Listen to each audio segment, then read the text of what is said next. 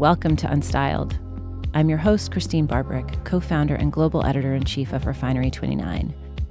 Each week, I invite a notable person to come in and talk with us as we explore the funny, inspiring, sometimes heartbreaking tales of life, work, and love, as told through the things that we wear.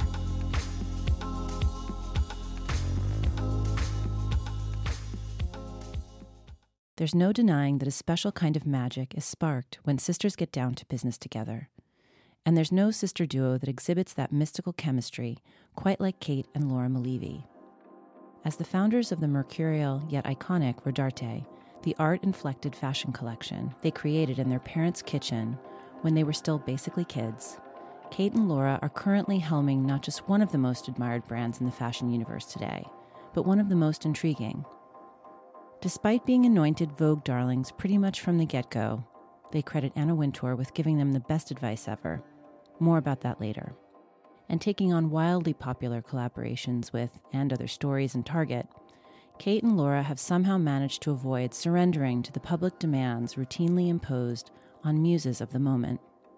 They didn't blow up on social media or massively scale their operation. They didn't even decamp to one of the bigger fashion cities beyond their native Pasadena, California. Instead, they've steadily driven their company and their dreams to not only stay true to their brand, but also their impulses and roots as real artists. Beyond just red carpet famous clothing, the two have just debuted their first feature film titled Woodshock, starring and co produced by their kindred creative collaborator and friend, Kirsten Dunst. Woodshock, which premiered at the Venice Film Festival last month and recently opened in theaters, tells the story of a woman emotionally unraveling right alongside the tension of the vanishing Pacific Northwest redwoods. The film is quiet, dreamlike, spooky, and also tactile, not unlike their fashion. Most of all, it translates and propels the sisters' work as visual storytellers to a different dimension. Because they're not just fashion designers or filmmakers or entrepreneurs or artists. In fact, if there were a new image of what a powerful young Renaissance woman could be, Kate and Laura Mulleavy of Rodarte would be it. Kate and Laura, it's so nice to meet you guys. Thank you so much for being guests on Unstyled today. Thanks for having us. Yeah, we're. Wait, is this our intro? Yeah, that's Okay, fine. sorry. no, I actually like that. You launched in 2005. Mm-hmm. You launched Yeah. Rodarte in 2005. Coincidentally, we launched Refinery 29 in 2005. And Oh, cool. it was just such a different time, even though it was 12 and a half years ago. But tell me about what was going on in your lives at that time and why it seemed like the right time to start your company. I think Laura and I did everything so organically. We didn't really have a master plan in a sense. We had both gone to UC Berkeley, and Laura had studied, you know, English literature, and I was an art history major. And we were interested in fashion. It's weird to look back on it because I don't know if you have the same experience, but when I think about it, I thought now when I make a decision about what I'm doing, or I'm much more aware of that decision. 12 years ago, I, it felt like I was deciding to do something very casual. Maybe because we were more naive about the actual industry, it allowed it to be more free. I think some of my earliest fashion obsession really came from cinema because my mom would sometimes just say to us, Oh, let's take, you don't need to go to school this week. I want you to see all the Hitchcock films. To put it in perspective, when we first went to New York for our first, the first pieces we made, we were in Los Angeles and were encouraged to go to New York City. Laura and I had never been to New York. And when we got to New York, we didn't know what we were doing. We didn't even know what Fashion Week was. And when we got here with these, like, I think we had eight pieces of clothing. I remember after I read it was 10. It was Oh, 10. 10. Kate always tells the wrong fact, just to warn you. when we got to New York City, we had made these clothes and we got here. We didn't know anyone. We were staying in our friend's apartment in the East Village, and she was in art conservation school. So she would go to Turkey for the summer, come back with like five stray dogs. We were in this cramped East Village apartment. Laura and I, uh, New York for us, we didn't understand it. We didn't know how to how to get around, and we would call people. You know, just because we liked magazines, we would call the back, you know, and the, The masthead. The masthead. I had made handmade paper dolls, which were basically I'd made an armoire. And when you opened it, there was a little doll, and I hand did all her dresses and little accessories. I would never do this now, and we it was so much work, and I and we sent them. I don't believe that you wouldn't do that now. I bet you would. Oh no, If we you say that every time. few I know. seasons. I like to say that, and We're- then it's like You you're gave everybody an armoire. No, Well, there was like, like, 15, and I 15. think we have one set. And I don't think anyone at the magazines actually got them. So if someone has them, raise their hand and tell us because we're looking for a set. And Autumn, we gave one to our our best friend Autumn, and she kept it and gave it to us. And now I'm, I don't know what we did with it. So what I are don't they know. made? Are they made of cardboard or? like drawing paper, and then the Oh. armoire was made of nice. It was just like a constructed. I have a photograph of them. They're really beautiful. I have to see that. They look kind of old fashioned in a weird way, but we lo- we liked paper dolls when we were younger. It was you know the most fun toy that we had.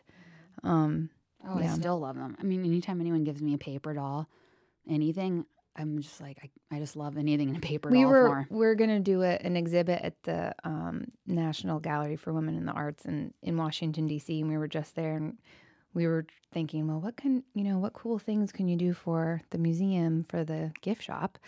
And we were like, we have to do paper dolls. I think there's also something about like, what it says about the preciousness of fashion and paper dolls are something that you can handle, that you can actually play with, you know. And the paper dolls we had when we were kids, they came in these like books and you would Right. pop them Oh, out I and stuff. Mm-hmm. And yeah, they were all very like heteronormative and like had like, you know, just like white skinny ladies with blonde And- hair. But I'm and sure little, much like, different now. yeah, little tags that you yeah, like. you could put the little dress on. But we um we sent those and no one really got them. So when we were here, we were just kind of calling people randomly. And eventually, after about two days, Laura and I both said, No, this is a huge disaster. We should have never come to New York. This is not working. What we were thinking, because we just didn't we didn't know anything. We had no money. And then No, we, got spent all our money. Were you thinking you were going to stay in New York until you actually No. made contact with someone at a magazine? So We you were were- there indefinitely. I think if I remember this right, we yeah, just had I booked think we were, had like a big fake idea of what it means to come to a city. You're thinking it's like the the movies. Oh, someone's going to pick up your call and something will happen. But you know what? They did. Because Yeah. what that's what's crazy about the story is that literally probably the end point of when we were like, this just didn't work. We got a phone call from Women's Wear Daily and they just literally said to us, just come down to the offices. We walked in and within five minutes, uh, Bobbi Queen at the time came in, looked at our clothes, went and got Bridget. Bridget Foley came in.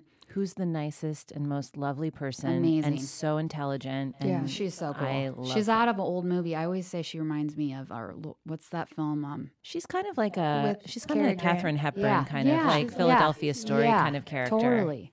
And she came in and she's and she asked us all these questions and was looking at the clothes and then said, "Do you mind if we formally ask you questions?" And we had never been interviewed at the time, so we didn't really understand that was happening. And then she said, "We want to take your pictures." And we did that too. And two days later, I guess the very end of our trip, they called us and said, "Go to the newsstand." like how do you go to a newsstand? And yeah, you're right. We didn't even know how to go to a newsstand. I mean, we were so I can't explain it. It was just like everything seemed so different and, and bigger. Well, it was so it was foreign to you. Right. I mean, New York. I mean, a New York newsstand is familiar to us, but to somebody from the outside. And I also just want to preface this by saying, Women's Wear Daily, for our listeners who don't know, is is really the industry newspaper, traditionally or historically in the fashion industry, and it really is kind of like an insider's Bible type thing. And at the time, it was because we didn't before the internet and all those things. It was like the way that you would get kind of an inside track on something. it was the baseline of everything Right. in fashion. So we go to the newsstand and we look, and they had put us on the cover. And what we didn't know was that it was the day before Fashion Week, so people were really reading it. she must have somehow portended that your work was going to find its way into the lives and experiences of these young, interesting, sort of professional actors. Right. I think it was a combination that we were from LA. I think everyone was just like, what is LA? Like, New York didn't understand our city at all, which is fair.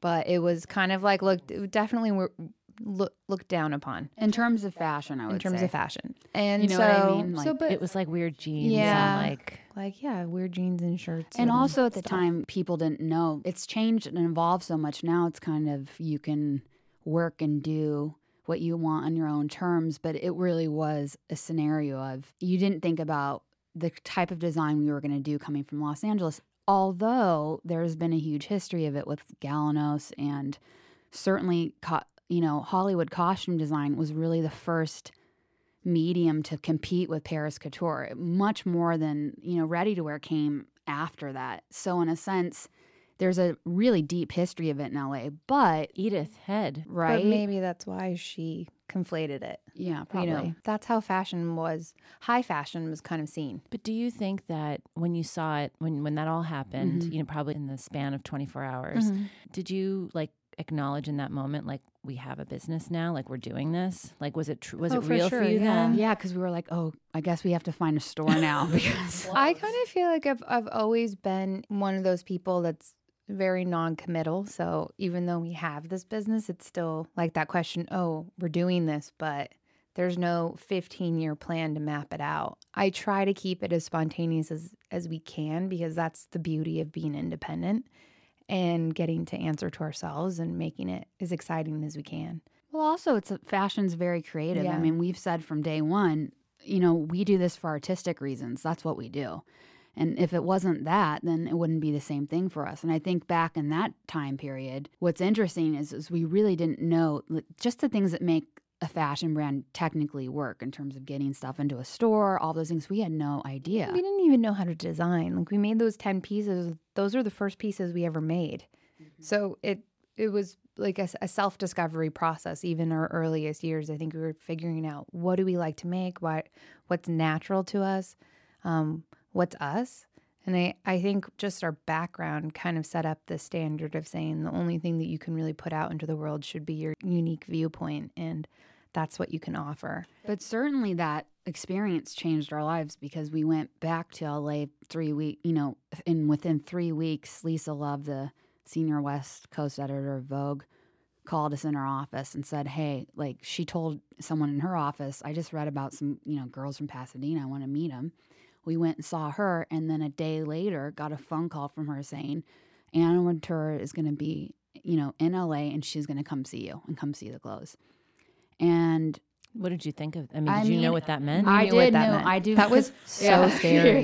We I've so never spent more time thinking about an outfit in my entire life. And I still still now wouldn't think that much about anything. I just didn't know. It was like meeting the queen, you know? It's like it is like meeting And the queen. also- yeah, and I remember she was wearing this black Astrakhan fur Prada coat. Do you remember this with the embroidery and and it was like it's LA, so it's 90 degrees outside in this black fur coat. she has such tremendous physical presence. One of the most important things that we ever has anyone ever told us is what Anna said when we first met her, and we said, "Well, do you think we need to move to New York?" And she said, she looked at our stuff and she said, "You know, I can tell what you do is really personal, and you're going to need to keep it that way." And you know what? That's what we've done the whole time. And I was like, I always think it's the best advice anyone's ever given me. I think you moving to New York like so soon after launching would have been it would have been a shock. It would have also not been a place that inspired me creatively. And I think a lot of what we do involves California, and it's just what I need around us. And I need to be in nature, and it's just something day to day I use as a way of creating. Earlier this year, you showed your collection in Paris for the first time. Tell me a little bit about why you wanted to do that. One of the things was that on a practical level, the place that we showed at out of New York was finally being torn down after you know they had been threatening it for about three years and it was the old dia gallery downtown so we were displaced we didn't have a new, a new home yet for new york city fashion week and I'm sure it's a nightmare finding like It's securing hard, a place yeah. because of all the permits and I don't know. And it, it's also looking for a place that has some type of personality that represents you. And our show producer, Alex de Betak, he had been saying for years to us, I really think that you should show in Paris. And I think Couture would be a great home for you. And I think at that crossroads, it was literally, I think, December 22nd. We got this amazing Criterion film set from Janus Films, and we were going through it and watching like Seven Samurai with our, our mom, and it was the holidays. And instead of focusing on this amazing movie, I'm like, oh, are we going to do our show in Paris? and we get this email from Bureau Betak being like, it's time. And we're like, oh no. And it actually seemed serious at this point because we were like, I kind of agree. Tell the part about this is the crazy part. Uh, I'm go- I'm Oh, going okay. to. And then one day we came home and and we got this fan letter, and I don't know how anyone got our address, and, and we've never gotten a fan letter before. really? We've like maybe, Maybe. gotten three. We've gotten don't like three, and we um I'm gonna write you guys Okay, a fan and letter. we opened it, and this person wrote from France saying, "When are you showing in Paris?" And we have It it. was like a We- handwritten it was letter- a handwritten letter. letter. and we're like, "Oh my god, it's a sign." So we called up Alex and we're like, we're going to do it.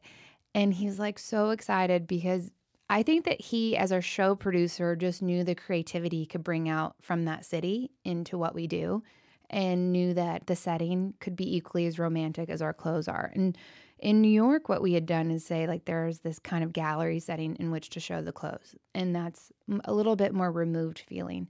And over, as we kind of got in the last few years, we started breaking that down and making it a little bit more organic in terms of this show set. So um, I think that the idea of getting to Paris was saying, let's fully embrace what our ideas are as designers in the set as well as in the clothes. So it was just the feeling of when it comes to your finances, you think you've done it all. You've saved, you've researched, and you've invested all that you can. Now it's time to take those investments to the next level by using the brand behind every great investor, Yahoo Finance. As America's number one finance destination, Yahoo Finance has everything you need, whether you're a seasoned trader or just dipping your toes into the market. Join the millions of investors who trust Yahoo Finance to guide them on their financial journey. For comprehensive financial news and analysis, visit yahoofinance.com the number one financial destination, yahoofinance.com. Being at that show matched more the feeling we feel when we make the pieces. And the, I think the acknowledgement of who we are as designers in a sense because you know one of the interesting things is is that it's a you know delicate balance figuring out what your hand is what you have to say realizing that you know a lot of times we just you know Laura and I kind of don't read reviews of the shows and we kind of stay isolated in our own and it's better that way because then you kind of take the steps I think that you need to take versus maybe what people think you should be doing. I've never had an experience on a show where I just every time we would be working on a look, you know, when we're styling things and all that. So in the preparation leading up to it, it felt like working in my own mind on a painting and I just was enjoying it. You know, you do things for 10 years and it's really important to kind of change yeah. something. And um, I just think that's a natural part of creative evolution. You know, when you get very comfortable, eh, the moment that you get too comfortable in anything is probably the moment that you're the least fun person in the world to be around.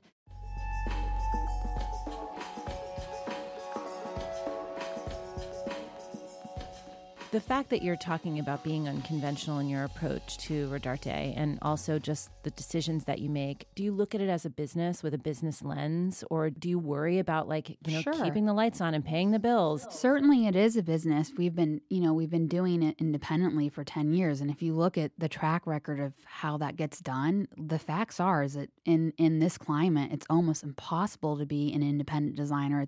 We act as CEOs of our company. Um, but my creativity is the thing that counts the most to us and that's what I would protect more than anything. And I think having that agency is such an important understanding of who you are and of course I I look at it as a business. I just think that's the secondary to me. And I'm I will totally be honest about that because those aren't my interests in life. So I like to make things. That's where I get my joy. But there are qualities of that that actually like support and drive a business too. I think sometimes they're not necessarily, you know, maybe taught in business school. I think they go hand in hand. I think what I would say too is about what Laura's saying is very true, but in the sense the reason if if your creativity is your most important thing that you protect for what you're making, then she's right. That's why we run our own business because ultimately we are the protectors of what we do to do that for as many years as we've done independently is, as I was saying, a lot of times I think it's funny when people don't acknowledge that side of us. I think, gosh, do you even know how crazy it is to do this? Because we're women. So I will say that. Yeah, I think so. A hundred percent. Because I've been doing this for a very long time and it's just what it is. And if we were two men in this industry, it would be a different story. The headlines would be different. It would be a different reaction to what we make. And it would just what be do you different think the criticisms would be?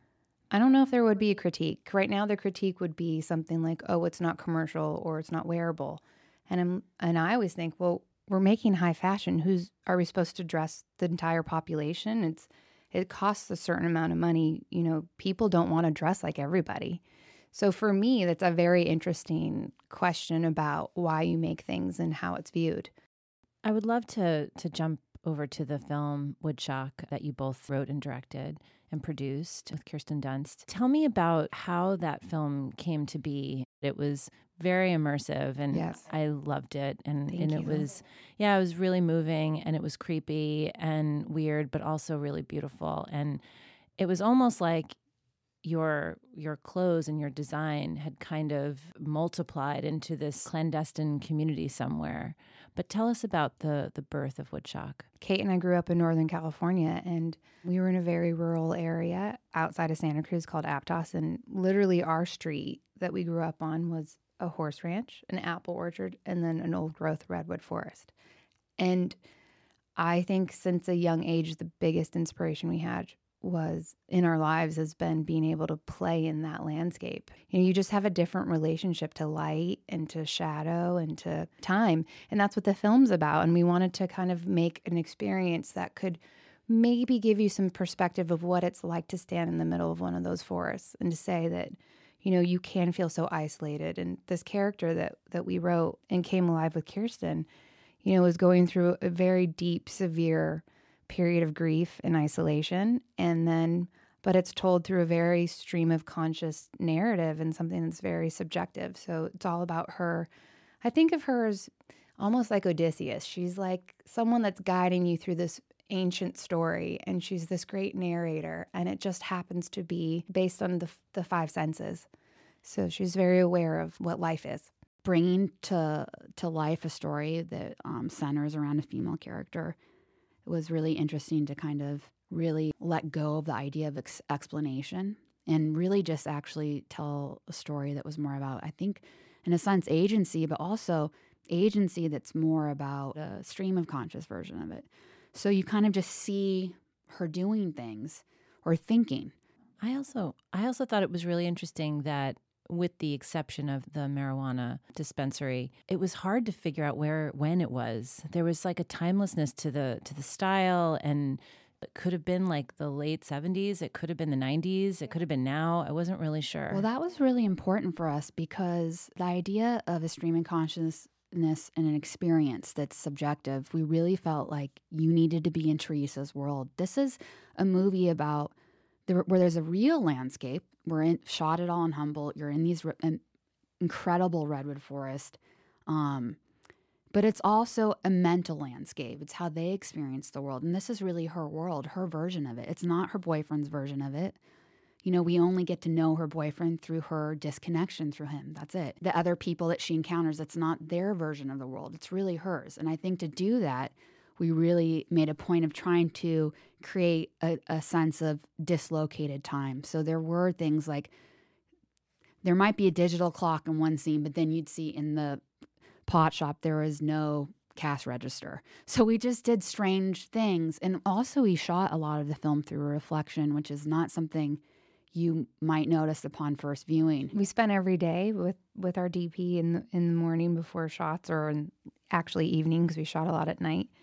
We would spend like 30 minutes talking. Okay, here's our normal shot we would do and then let's do the wood shock way. Certain things would happen like we would discover that the house that we were shooting in that's Teresa's was a house that a logging company's owner had had made in the 50s and then it was made out of redwood. So when she's touching the floor and thinking of her mom, like in those six scenes or the wall, she's rubbing a redwood tree or a past one. I think space became very interesting for us. And what she was walking in and out of is, you know, this idea of the mental landscape versus the physical. The idea is that she's kind of floating through it all, I think. you obviously have a, a really long friendship with um, with Kirsten. What was it like? I mean, this is obviously like you really share this film with her. Yeah. What was it like working with her on that?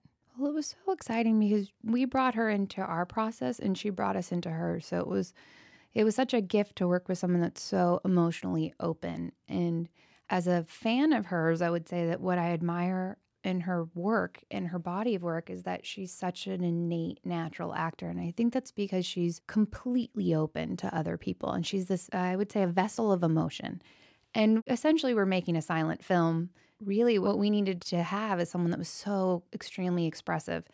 And so, having a person that's able to access emotions that I think most people are cut off from, but then not be weighed down by is really kind of a feat. And Kirsten kind of brought us into her, she calls her kind of like a, a life coach. She's, you know, maybe would be a traditional acting teacher, but not really because she's about dreams and psychology and really teaching her how to access what she does and to harness it. And so we worked with her for a long time about this character so that when we got on set, it was just like a celebration of this this person. And I, I think that we discovered Teresa when we were in. It's, she certainly became more alive because we were surrounded by these trees. We were isolated just like she was. I, I felt like the most intense working experience, but the most wonderful. There was something about her that reminded me of Gena Rowlands from that Cassavetes film, Woman Under the Influence. I love that movie. There movie. was something about her that I don't know if it was intentional at all because I actually think the, the movie was so original in so many ways, but there was also some like Wim Wenders in there too. A friend of ours saw the film Kathy Opie, and she said, You know, I really think this is about the idea of what it means to be sublime and the nature of beauty and destruction. I said, That is what we were exploring. Whether sublime comes from grief, through violence, through love. And I think these are big, to me, these are really interesting ideas that aren't really dealt with on screen for women as much. I think depending on your upbringing and you know how open you are about your own feelings and things that you go through, there's a lot of things that are more taboo for you to discuss and to share. And everyone has a pocket of that and some type of internalization. Teresa's just so sensitive that sh- her internalization turns so self-destructive. But that's a play on the idea that she's in this this landscape that was completely destroyed. So to go back to the idea of the redwoods, it's important to know that 95% of the old growth redwoods were cut down. So what you have left in today's day and era is the small pockets that are protected. And Teresa would have grown up in a time period where people were protesting that. And you still had trees coming down on the hour. And when a tree came down, you would feel it for miles. Is that the wood shock? Yeah. So the idea of wood shock is it was kind of twofold. Wood shock is that her condition, I think, this idea of being sensitive. I thought it was the trees feeling of the shock like they would experience the Well, stump yeah. would experience the shock of being cut down i actually googled it afterwards i'm like that must be what it But means you know what? That's a that's a, a really important and true interpretation. I think what Laura was saying is that for us, it kind of became the idea of that there was a beautiful poem by that we liked where this person uh, writer was talking about how the deepest part of the forest is closest to the human kind of sub unconsciousness and we have a primal connection to it so the further that we move away from that the further we're kind of dislocating from our own humanity that makes me so depressed right now and I think I I, think know. well I think what's what, And, what- it, and the idea that this character, what she goes through in the beginning, is making this one assault against, and it's a, a choice and something that's very giving. But at the same time, she's doing something that's an act against this idea of mother and motherhood. And that is a, a you know, I think that's an analogy for the whole film. someone saw the film and said to us, "Well, in a strange way, one of my favorite characters is is the trees." And in truth, you know, one of the things that's hard to explain until you experience it in real life is that these trees are bigger than the Statue of Liberty. I don't even really truly have words for it. Essentially, they're giant ecosystems as you go higher and higher, right? They have a life force and they're telling you something. And I think it's our choice as humans whether or not we listen to what they're trying to say. I think the point we're making in the film isn't that there's a right or wrong. I mean, we live. In order for humans to exist, you almost have to destroy. It's a natural part of it.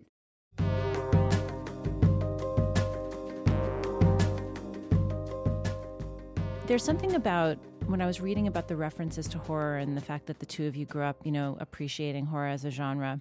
Would you consider it a horror film in any way? a lot of people asked us, Are you making a horror film? when they heard we were making a film. And I thought, gosh, our movie couldn't be farther from that idea, really, in terms of that general understanding.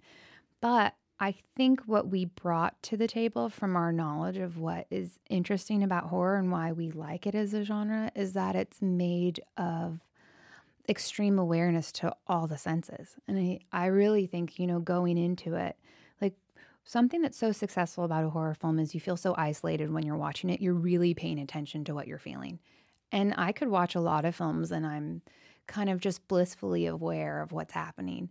But in a horror film, the kind of the stakes are raised. You're, you know, there's a lot of tension. You have anxiety, and it's this idea of understanding what your fears are. In this sense, like you know, we're dealing with questions of you know mortality and like the meaning of life and what we're doing to the planet. And I really think that that's the fear that we brought to the table with this film and in order to show the extreme beauty of a landscape like these redwoods i want we wanted to depict the power of them to say like yes mother nature is so beautiful but what happens when you abuse it too much like you know we're all dealing with global warming we're dealing with all these things and there's a there's a consciousness to that and we can't feel like we're the only people with these or the only beings that have the ability to think you know, like what makes the world operate. We're all particles that kind of formed into what we are. So I think the idea is that horror is just an extreme way of really understanding the human emotion and the psyche. Kate and Laura, it was so much fun talking to you guys today. Thanks for having us. Oh, thanks so much. This was so, so fun. fun. That went by too fast. I hope you're inspired after hearing Kate and Laura Mulleavy's story. For even more unstyled extras, check out Refinery29 or my Instagram at Christene Barberich. You can also join the conversation using the hashtag Unstyled across your social media. And of course, we'd be infinitely grateful if you'd please subscribe to the Unstyled podcast on iTunes and rate us while you're there. You can head to refinery29.com to find this episode and more, and make sure to sign up for our exclusive Unstyled newsletter, delivered straight to your inbox every week. Our show today was executive produced by Sarah Bernard and associate produced by Rebecca Easley. Copy support was provided by Elizabeth Kiefer. Our theme music today is by the artist Koff, and we recorded Unstyled with Paul Ruest at Argo Studios. We'll see you back here next Monday for a conversation with supermodel Miranda Kerr on the science and soulfulness of self care.